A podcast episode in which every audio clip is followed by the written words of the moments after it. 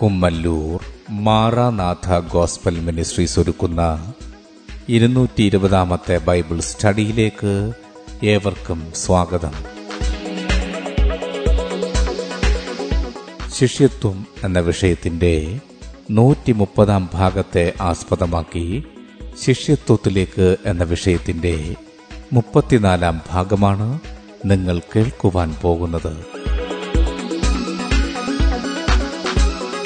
ക്ലാസുകൾ എടുക്കുന്നത് brother Sunil Kumar C G.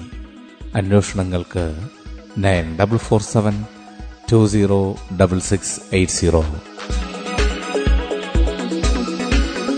ഈ ക്ലാസുകളുടെ വീഡിയോ യൂട്യൂബിലും ലഭ്യമാണ്. Amen T V network Trivandrum Kerala. Triple nine five nine seven five nine eight zero. സൃഷ്ടാവായ ദൈവത്തിന്റെ അതിപരിശുദ്ധമായ നാമം വാഴ്ത്തപ്പെടുമാറാകട്ടെ. ശിഷ്യത്വത്തിലേക്ക് എന്ന വിഷയത്തോടുള്ള ബന്ധത്തിൽ എഫ് എസ് ലേഖനം ഒന്നാമത്തെ അധ്യയം മൂന്നാമത്തെ വാക്യത്തെ ആധാരമാക്കി ശിഷ്യന്മാർക്കുള്ള വാഗ്ദത്തം. അതാണ് നമ്മൾ വിചിന്തനം ചെയ്യുവാൻ കർത്താവ് ശരണപ്പെടുന്നത്. എഫ് എസ് ലേഖനം ഒന്നാമത്തെ അധ്യയം മൂന്നാമത്തെ വാക്യത്തിൽ. സ്വർഗത്തിലെ സകല ആത്മീയ അനുഗ്രഹത്താലും നമ്മെ ക്രിസ്തുവിൽ അനുഗ്രഹിച്ചിരിക്കുന്ന നമ്മുടെ കർത്താവായ യേശു ക്രിസ്തുവിന്റെ ദൈവവും പിതാവുമായവൻ വാഴ്ത്തപ്പെട്ടവൻ. യേശുവിനെ അനുഗമിക്കുവാൻ സമർപ്പിക്കപ്പെട്ട ഒരു ശിഷ്യന് ദൈവം വാഗ്ദത്തം ചെയ്യുന്നത് സ്വർഗത്തിലെ സകല ആത്മീയ അനുഗ്രഹങ്ങളുമാണ്. സകല എല്ലാ സ്വർഗത്തിലെ എല്ലാ അനുഗ്രഹങ്ങളും. അത് ആത്മീയ അനുഗ്രഹങ്ങളാണ്. അപ്പോൾ അതാർക്കാണ് കർത്താവിനെ അനുഗമിക്കുന്നവനാണ്. ആ അനുഗമനത്തിന്റെ വഴി ലൂക്കോസ് എഴുതിയ സുവിശേഷം ഒമ്പതാമത്തെ അധ്യയം ഇരുപത്തിമൂന്ന് ഇരുപത്തിനാല് വാക്യങ്ങളിൽ നാം കാണുന്നുണ്ട്. പിന്നെ അവൻ എല്ലാവരോടും പറഞ്ഞത് എന്നെ അനുഗമിപ്പാൻ ഒരുത്തൻ ഇച്ഛിച്ചാൽ അവൻ തന്നെത്താൻ നിഷേധിച്ച് നാൾതോറും തന്റെ ക്രൂശെടുത്തും കൊണ്ട് എന്നെ അനുഗമിക്കട്ടെ. ആരെങ്കിലും തന്റെ ജീവനെ രക്ഷിപ്പാൻ ഇച്ഛിച്ചാൽ അതിനെ കളയും.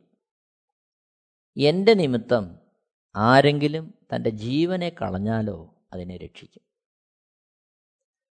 അപ്പോൾ ഈ ഒരു സമർപ്പണത്തിൽ അവിടുത്തെ അനുഗമിക്കാൻ ഇച്ഛിച്ച് തന്നെത്താൻ നിഷേധിച്ച് നാൾതോറും തന്റെ ക്രൂശെടുത്ത് അനുഗമിക്കുന്നവൻ. അവരാണ് യോഹനാന്റെ സുവിശേഷം ഒന്നാമത്തെ അധ്യയം പന്ത്രണ്ടാമത്തെ വാക്യത്തിൽ പറയുന്നത് പോലെ ദൈവമക്കളായി തീരുന്നത്. യോഹനാന്റെ സുവിശേഷം ഒന്നിന്റെ പന്ത്രണ്ടിൽ അവനെ കൈക്കൊണ്ട് അവന്റെ നാമത്തിൽ വിശ്വസിക്കുന്ന ഏവർക്കും ദൈവമക്കളാകുവാൻ അവൻ അധികാരം കൊടുത്തു. അപ്പോൾ ആ ദൈവ മക്കളാകുവാനുള്ള അധികാരം ലഭിച്ചവർക്കാണ് സ്വർഗത്തിലെ സകല ആത്മീയ അനുഗ്രഹങ്ങളും വച്ചിരിക്കുന്നത്. ആ ആത്മീയ അനുഗ്രഹങ്ങൾ അതിന്റെ നിഴലായ അനുഭവങ്ങൾ ഈ ഭൂമിയിലുമുണ്ട് ഈ ഭൂമിയിൽ അവർ അനുഭവിക്കും. നിത്യതയിൽ ദൈവത്തോടൊപ്പമുള്ള വാസത്തിലും അവരത് അപ്പോൾ ക്രിസ്തുഭക്തനെ ശക്തനാക്കുന്നതും അവനായിരിക്കുന്ന അവസ്ഥകളിലൂടെ ധൈര്യത്തോടെ മുന്നോട്ട് പോകുവാൻ അവനെ പ്രചോദിപ്പിക്കുന്നതും ഈ ദൈവിക സാന്നിധ്യമാണ്. കുരിന്തിർക്കെഴുതിയ രണ്ടാമത്തെ ലേഖനം ആറാമത്തെ അധ്യയം പതിനാറ് മുതൽ പതിനെട്ട് വരെയുള്ള വാക്യങ്ങൾ. രണ്ട് കൊരിന്തിയർ ആറിന്റെ പതിനാറ് മുതൽ പതിനെട്ട് വരെ. ദൈവാലയത്തിന് വിഗ്രഹങ്ങളോട് എന്ത് യോഗ്യത നാം ജീവനുള്ള ദൈവത്തിന്റെ ആലയമല്ലോ. ഞാൻ അവരിൽ വസിക്കുകയും അവരുടെ ഇടയിൽ നടക്കുകയും ചെയ്യും. ഞാൻ അവർക്ക് ദൈവവും അവർ എനിക്ക് ജനവും ആകും എന്ന് ദൈവം അരളി ചെയ്തിരിക്കുന്നുവല്ലോ. അതുകൊണ്ട് അവരുടെ നടുവിൽ നിന്ന് പുറപ്പെട്ട് വേർപെട്ടിരിപ്പിൻ എന്ന് കർത്താവ് അരുളി ചെയ്യുന്നു. അശുദ്ധമായതൊന്നും തുടരുത് എന്നാൽ ഞാൻ നിങ്ങളെ കൈക്കൊണ്ട് നിങ്ങൾക്ക് പിതാവും നിങ്ങൾ എനിക്ക് പുത്രന്മാരും പുത്രിമാരുമായിരിക്കും എന്ന് സർവശക്തനായ കർത്താവ് അരുളി ചെയ്യുന്നു. ഇവിടെ ദൈവം അരുളി ചെയ്തിരിക്കുന്നുവല്ലോ. ദൈവമാണ് അരുളി ചെയ്യുന്നത്. ദൈവം വ്യക്തമായി പറയുകയാ.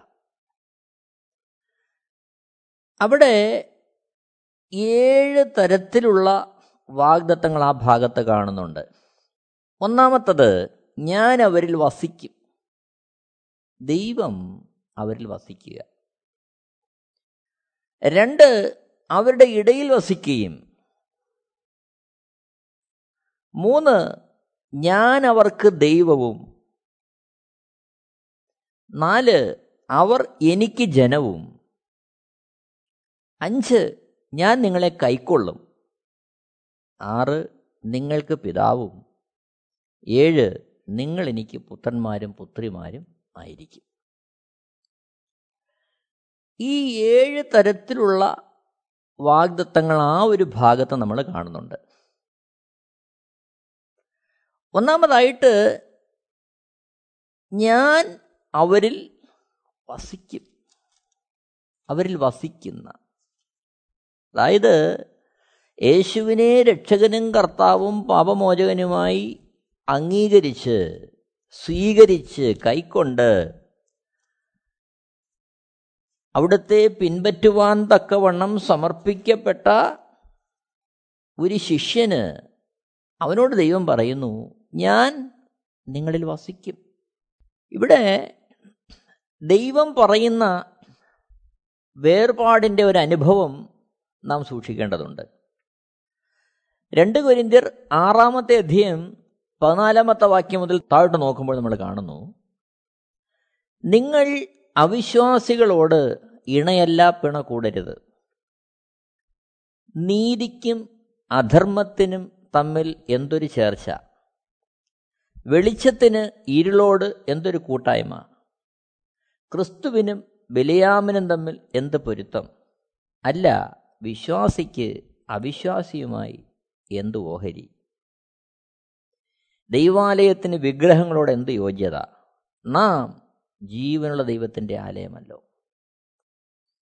അപ്പോൾ പതിനാല് പതിനഞ്ച് വാക്യങ്ങളിൽ വ്യക്തമായ ചില വേർപാട് ഒരു ക്രിസ്തു ശിഷ്യൻ സൂക്ഷിക്കേണ്ടതിന്റെ ആവശ്യകതയെക്കുറിച്ച് പറയുകയാണ്. നാം ഓർക്കണം കർത്താവ് നമ്മളെ ആക്കി വെച്ചിരിക്കുന്നത് ലോകത്തിന്റെ വെളിച്ചമായിട്ടാണ്. ആ ലോകത്തിന്റെ വെളിച്ചമായി നാം ആയിരിക്കുമ്പോൾ തന്നെ നാം സൂക്ഷിക്കേണ്ടുന്ന ചില വേർപാടുകളുണ്ട്. മത്തായി സുവിശേഷം അഞ്ചാമത്തെ അധ്യയത്തിലേക്ക് വരുമ്പോൾ പതിമൂന്ന് മുതൽ പതിനാറ് വരെയുള്ള വാക്യങ്ങളിൽ നമ്മളെ എങ്ങനെയാണ് ദൈവം സമൂഹത്തിന്റെ മധ്യേ ആക്കി വച്ചിരിക്കുന്നത് അവിടെ നമ്മൾ കാണുന്നുണ്ട്. അത്തായ സുവിശേഷം അഞ്ചാമത്തെ അധ്യയം പതിമൂന്നാമത്തെ വാക്യത്തിൽ നിങ്ങൾ ഭൂമിയുടെ ഉപ്പാകുന്നു. ഉപ്പ് കാരമില്ലാതെ പോയാൽ അതിന് എന്തൊന്നുകൊണ്ട് രസം വരുത്താം? പുറത്ത് കളഞ്ഞിട്ട് മനുഷ്യർ ചവിട്ടുവാനല്ലാതെ മറ്റൊന്നിനും പിന്നെ കൊള്ളുന്നതല്ല. പതിനാലാമത്തെ വാക്യം. നിങ്ങൾ ലോകത്തിന്റെ വെളിച്ചമാകുന്നു മലമേൽ ഇരിക്കുന്ന പട്ടണം മറഞ്ഞിരിപ്പാൻ പാടില്ല. വിളക്ക് കത്തിച്ച് പറയിൻ കീഴല്ല തണ്ടിന്മേലത്രേ വയ്ക്കുന്നത് അപ്പോൾ അത് വീട്ടിലുള്ള എല്ലാവർക്കും പ്രകാശിക്കുന്നു. അങ്ങനെ തന്നെ മനുഷ്യർ നിങ്ങളുടെ നല്ല പ്രവൃത്തികളെ കണ്ട് സ്വർഗസ്ഥനായ നിങ്ങളുടെ പിതാവിനെ മഹത്വപ്പെടുത്തേണ്ടതിന് നിങ്ങളുടെ വെളിച്ചം അവരുടെ മുമ്പിൽ പ്രകാശിക്കട്ടെ. അപ്പോൾ മനുഷ്യരുടെ മുമ്പിൽ നമ്മുടെ നല്ല പ്രവൃത്തികൾ വെളിപ്പെടേണ്ടതുണ്ട്. ആ നല്ല പ്രവൃത്തികൾ അത് ദൈവം നമ്മളെ ഏൽപ്പിച്ചിരിക്കുന്ന പ്രവൃത്തികളാണ് നമ്മുടേതായ പ്രവൃത്തികളല്ല നമ്മുടെ സ്വ ഇഷ്ടത്തിൽ നാം ചെയ്യുന്ന പ്രവൃത്തികളല്ല മറിച്ച് അത് നമ്മെ ഭരമേൽപ്പിച്ചിരിക്കുന്ന ശിഷ്യരായി നമ്മളെ ദൈവം തിരഞ്ഞെടുക്കുമ്പോൾ ദൈവ മക്കളായി നമ്മളെ ദൈവം തിരഞ്ഞെടുക്കുമ്പോൾ നമ്മളിൽ കൂടി പ്രകടമാകേണ്ടുന്ന വെളിപ്പെടേണ്ടുന്ന നാം ചെയ്തു തീർക്കേണ്ടുന്ന ആ പ്രവൃത്തികളാണത്. ആ പ്രവൃത്തികളാണ് മറ്റുള്ളവരുടെ മുമ്പാകെ വെളിച്ചമായി പ്രകാശിക്കേണ്ടത്. എന്നാൽ ആ പ്രവൃത്തികൾ നമ്മെ ഭരമേൽപ്പിച്ചിരിക്കുന്ന പ്രവൃത്തികളാണ് നമ്മുടെ സ്വന്തം ഇഷ്ടത്തിൽ സ്വന്തം താല്പര്യത്തിൽ ചെയ്യേണ്ടുന്ന പ്രവൃത്തികളല്ല കാരണം നാം പുറമേ ഉള്ളത് നോക്കുമ്പോൾ ഓരോ വ്യക്തികളുടെയും ഹൃദയം അവന്റെ മനസ്സ് ചിന്താഗതികൾ ആവശ്യങ്ങൾ അതിന്റെ അർത്ഥത്തിൽ അറിയുന്ന ദൈവമാണ് നാം എന്ത് ചെയ്യണമെന്ന് പരിശുദ്ധാത്മാവിനാൽ നമുക്ക് നിർദ്ദേശം തരുന്നത്. അവിടെ നമ്മുടേതായ ഇഷ്ടത്തിലോ ചിന്തയിലോ താല്പര്യങ്ങളിലോ ഒരു പ്രവൃത്തി ഉണ്ടാകരുതെന്ന് ദൈവം ആഗ്രഹിക്കുന്നുണ്ട്. എഫ് എസ് ലേഖനം രണ്ടാമത്തെ അധ്യയം പത്താമത്തെ വാക്യം നമ്മളത് കാണുകയാണ് എഫ് എസ് രണ്ടിന്റെ പത്ത്.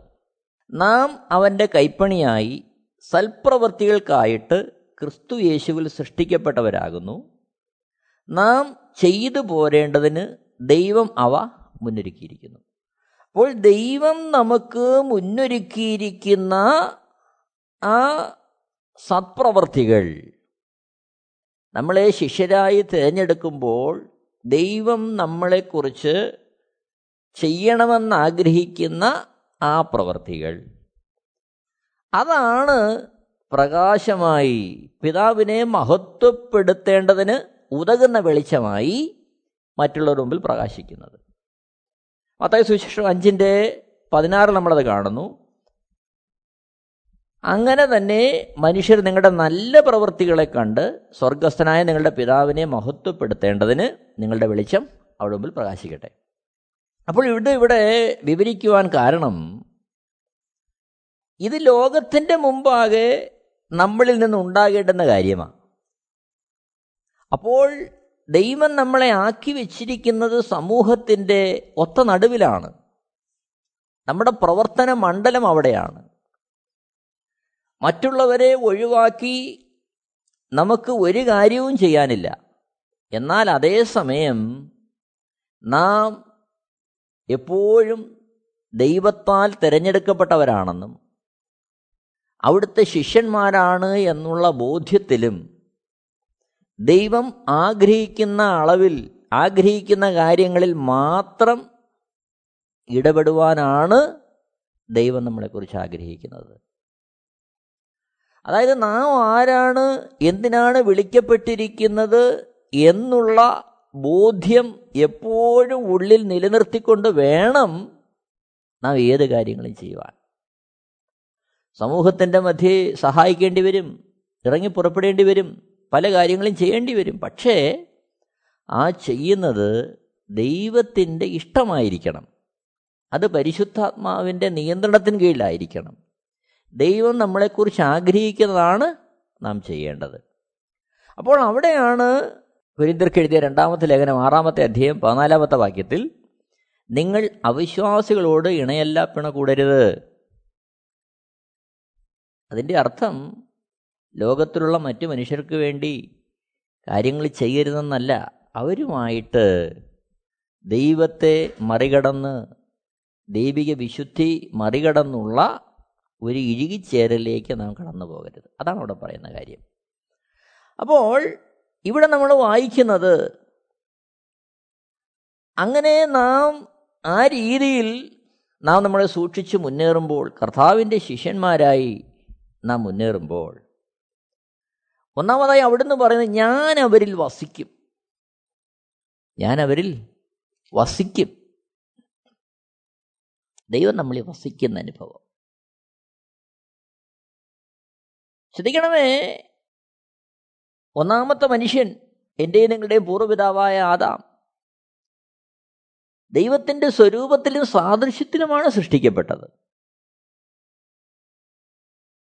ഉൽപ്പത്തി പുസ്തകം രണ്ടാമത്തെ അധ്യയത്തിന്റെ ഏഴാമത്തെ വാക്യത്തിൽ നിലത്തെ പൊടികൊണ്ട് ആ മനുഷ്യനെ ആദാമിനെ സൃഷ്ടിച്ച് മൂക്കിൽ ജീവശ്വാസം ഊതുമ്പോൾ ആ മനുഷ്യൻ ജീവനുള്ള ദേഹിയായി മാറുന്നു തേജസ്സുള്ള മനുഷ്യനായി മാറുന്നു. ദൈവത്തിന്റെ സ്വരൂപത്തിലും സാദൃശ്യത്തിലേക്ക് അവൻ മാറുന്നു. എന്നാൽ ആ ദൈവം അവനെ ആക്കിയിരുന്ന ഇടത്ത് വിശ്വസ്തയോടെ ദൈവം ആഗ്രഹിച്ച കാര്യങ്ങൾ ചെയ്യുന്നതിനുപരിയായി ദൈവം ചെയ്യരുത് എന്ന് പറഞ്ഞ കാര്യങ്ങൾ ചെയ്യുക നിമിത്തം അവനിൽ വാസം ചെയ്യുവാൻ ദൈവം നൽകിയിരുന്ന പരിശുദ്ധാത്മാവ് അവന് നഷ്ടമാകുകയാണ്. ഉൽപ്പത്തി പുസ്തകം രണ്ടാമത്തെ അധ്യയം പതിനേഴാമത്തെ വാക്യം നമ്മൾ കാണുന്നു. ദൈവം പറയുകയാണ് എന്നാൽ നന്മ തിന്മകളെക്കുറിച്ചുള്ള അറിവിന്റെ വൃക്ഷത്തിൻ ഫലം തിന്നരുത് തിന്നുന്നാളി നീ മരിക്കും. ഉൽപ്പത്തി മൂന്നിന്റെ ആറിൽ ആ വൃക്ഷഫലം തിന്മാൻ നല്ലതും കാണുമാൻ ഭംഗിയുള്ളതും ജ്ഞാനം പ്രാപിപ്പാൻ കാമ്യമെന്ന് സ്ത്രീ കണ്ടു. ഫലം പറിച്ചു തിന്നു. ഭർത്താവിനും കൊടുത്തു. അവനും തിന്നു. ശേഷം എന്തുണ്ടായി? അവരുടെ കണ്ണു തുറന്നു. നഗ്നരെന്നറിഞ്ഞു. ദൈവസാരിൽ ഓടി ഒളിക്കുകയാ. ഉൽപ്പത്തി പുസ്തകം മൂന്നാം അധ്യയത്തിന്റെ അവസാന ഭാഗത്ത് നമ്മൾ കാണുന്നുണ്ട്. ഏതൻ തോട്ടത്തിൽ നിന്ന് ദൈവം മനുഷ്യനെ പുറത്താക്കുകയാണ് തിരിച്ച് പ്രവേശിക്കാൻ കഴിയാതെ വണ്ണം വാളിന്റെ ജ്വാലയുമായിട്ട് അവിടെ കെരുവിനെ കാവലേൽപ്പിക്കുകയാണ്. റോമാലേഖനം മൂന്നാമത്തെ അധ്യയം ഇരുപത്തിമൂന്നാമത്തെ വാക്യം നമ്മൾ കാണുന്നു. ഒരു വ്യത്യാസവുമില്ല. എല്ലാവരും പാപം ചെയ്ത് ദൈവതേജസ് ഇല്ലാത്തവരായി തീർന്നു. അപ്പോൾ ദൈവാത്മാവ് പോയി. എന്നാൽ ഇവിടെ ഇതാ ശിഷ്യന്മാരോടുള്ള വാഗ്ദത്വത്തിന്റെ ബന്ധത്തിൽ ദൈവം പറയുന്നു ഞാൻ അവരിൽ വസിക്കും. ഞാൻ അവരിൽ വസിക്കും.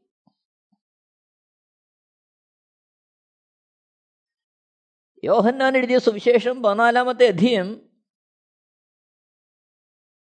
അതിന്റെ പതിനഞ്ച് മുതൽ വായിക്കുമ്പോൾ നമ്മളത് കാണുകയാണ് പതിനാലാമത്തെ അധ്യയം പതിനഞ്ച് മുതൽ. നിങ്ങൾ എന്നെ സ്നേഹിക്കുന്നു എങ്കിൽ എന്റെ കൽപ്പനകളെ കാത്തുകൊള്ളും. യേശുക്രിസ്തു ഉപദേശിക്കുകയാണ് നിങ്ങൾ എന്നെ സ്നേഹിക്കുന്നുവെങ്കിൽ എന്റെ കൽപ്പനകളെ കാത്തുകൊള്ളും. സ്നേഹിച്ച് കൽപ്പനകളെ കാത്തുകൊള്ളുന്നവനാണ് ശിഷ്യൻ. നോക്കണം. അങ്ങനെ കാത്തുകൊള്ളുന്നു. എന്നാൽ പതിനാറാമത്തെ വാക്യത്തിൽ കാണുന്നു എന്നാൽ ഞാൻ പിതാവിനോട് ചോദിക്കും അവൻ സത്യത്തിന്റെ ആത്മാവ് എന്ന മറ്റൊരു കാര്യസ്ഥനെ എന്നേക്കും നിങ്ങളോട് കൂടെ ഇരിക്കേണ്ടതിന് നിങ്ങൾക്ക് തരും. എന്നേക്കും നിങ്ങളുടെ കൂടെ ഇരിക്കേണ്ടതിന്. അപ്പോൾ കൂടെ ഇരിക്കേണ്ടതിന് അവരിൽ വാസം ചെയ്യേണ്ടതിന് ആ ഭാഗം താഴേക്ക് വായിച്ചു വരുമ്പോൾ പതിനാറാമത്തെ വാക്യത്തിൽ കാണുന്നു എന്നേക്കും കൂടെ ഇരിക്കേണ്ടതിന് നിങ്ങൾക്ക് തരും. പത്തൊൻപതാമത്തെ വാക്യത്തിലേക്ക് വരുമ്പോൾ അവിടെ നമ്മൾ കാണുകയാ കുറഞ്ഞൊന്ന് കഴിഞ്ഞാൽ ലോകം എന്നെ കാണുകയില്ല. നിങ്ങളോ എന്നെ കാണും. ഞാൻ ജീവിക്കുന്നത് കൊണ്ട് നിങ്ങളും ജീവിക്കും. ഇരുപതാമത്തെ വാക്യം. ഞാൻ എന്റെ പിതാവിലും നിങ്ങൾ എന്നിലും ഞാൻ നിങ്ങളിലും എന്ന് നിങ്ങൾ അന്നറിയും. ഒന്നുകൂടി വിശദമാക്കി താഴേക്ക് വരുമ്പോൾ അതിന്റെ ഇരുപത്തിമൂന്നാമത്തെ വാക്യത്തിൽ യേശു പറയുകയാണ് ഇസ്കുരിയാത്ത യോധ ചോദിക്കുന്ന ചോദ്യത്തിന് മറുപടിയായിട്ട് യേശു പറയുകയാണ് ഇരുപത്തിമൂന്നാമത്തെ വാക്യത്തിൽ. യേശു അവനോട് എന്നെ സ്നേഹിക്കുന്നവൻ എന്റെ വചനം പ്രമാണിക്കും. എന്റെ പിതാവ് അവനെ സ്നേഹിക്കും. ഞങ്ങൾ അവന്റെ അടുക്കൽ വന്ന് അവനോട് കൂടെ വാസം ചെയ്യും. അപ്പോൾ ഏതൻ തോട്ടത്തിൽ അനുസരണക്കേട് കാണിച്ചപ്പോൾ ദൈവം തിരികെ എടുത്ത പരിശുദ്ധാത്മാവ് ഇവിടെ തിരികെ നൽകപ്പെടുകയാണ്. നോക്കണം പിതാവും പുത്രനും വന്ന് വാസം ചെയ്യുന്നു എന്ന് പറയുമ്പോൾ അതിന്റെ പ്രായോഗിക തലം യോഹന്നാന്റെ സുവിശേഷം പതിനാലിന്റെ ഇരുപത്തി ആറിൽ കാണുന്നു. പിതാവ് എന്റെ നാമത്തിൽ അയപ്പാനുള്ള പരിശുദ്ധാത്മാവ് എന്ന കാര്യസ്ഥൻ നിങ്ങൾക്ക് സകലവും ഉപദേശിച്ചു തരികയും ഞാൻ നിങ്ങളോട് പറഞ്ഞതൊക്കെയും നിങ്ങളെ ഓർമ്മപ്പെടുത്തുകയും ചെയ്യും. അപ്പോഴാണ് ഇരുപത്തിയേഴാമത്തെ വാക്യത്തിൽ പറയുന്ന സമാധാനം. സമാധാനം ഞാൻ നിങ്ങൾക്ക് തന്നേച്ചു പോകുന്നു. എന്റെ സമാധാനം ഞാൻ നിങ്ങൾക്ക് തരുന്നു. ലോകം തരുന്നത് പോലെയല്ല ഞാൻ നിങ്ങൾക്ക് തരുന്നത്. നിങ്ങളുടെ ഹൃദയം കലങ്ങരുത് ഭ്രമിക്കുകയും അരുത്. കാര്യമെന്താ? ഞാൻ നിങ്ങളോട് കൂടെ ഇരിക്കേണ്ടതിന് ആരെ തരികയാണ് പരിശുദ്ധാത്മാവെന്ന കാര്യസ്ഥനെ തരികയാണ് അപ്പോൾ പിതാവും പുത്രനും വന്ന് വാസം ചെയ്യുമെന്ന് പറയുമ്പോൾ അതിന്റെ പ്രായോഗിക തലം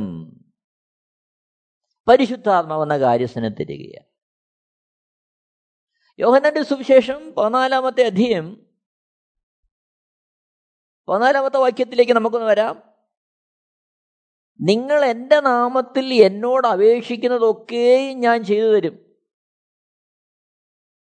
എന്നിട്ട് പറയുന്നു നിങ്ങൾ എന്നെ സ്നേഹിക്കുന്നു എങ്കിൽ എന്റെ കൽപ്പനകളെ കാത്തുകൊള്ളും. അപ്പോൾ ഈ അപേക്ഷിക്കുന്നത് എന്താണ്? സ്നേഹിക്കുന്നവൻ കൽപ്പനകളെ കാത്തുകൊള്ളാനുള്ള ആ പ്രാപ്തിയാണ് ചോദിക്കുന്നത്. അതിനാണ് പതിനാറാമത്തെ വാക്യത്തിൽ എന്ത് ചെയ്യുന്നത്? എന്നാൽ ഞാൻ പിതാവിനോട് ചോദിക്കും അവൻ സത്യത്തിന്റെ ആത്മാവെന്ന മറ്റൊരു കാര്യസ്ഥനെ എന്നേക്ക് നിങ്ങളുടെ കൂടെ ഇരിക്കേണ്ടത് നിങ്ങൾക്ക് തരും.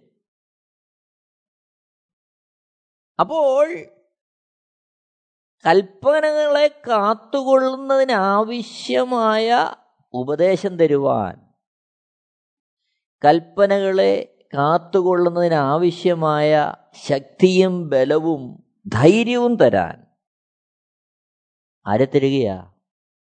കാര്യസ്ഥനെ തരികയാ. ആ കാര്യസ്ഥൻ എന്താ ചെയ്യുന്നത്? കൂടെ ഇരിക്കും. നോക്കണം.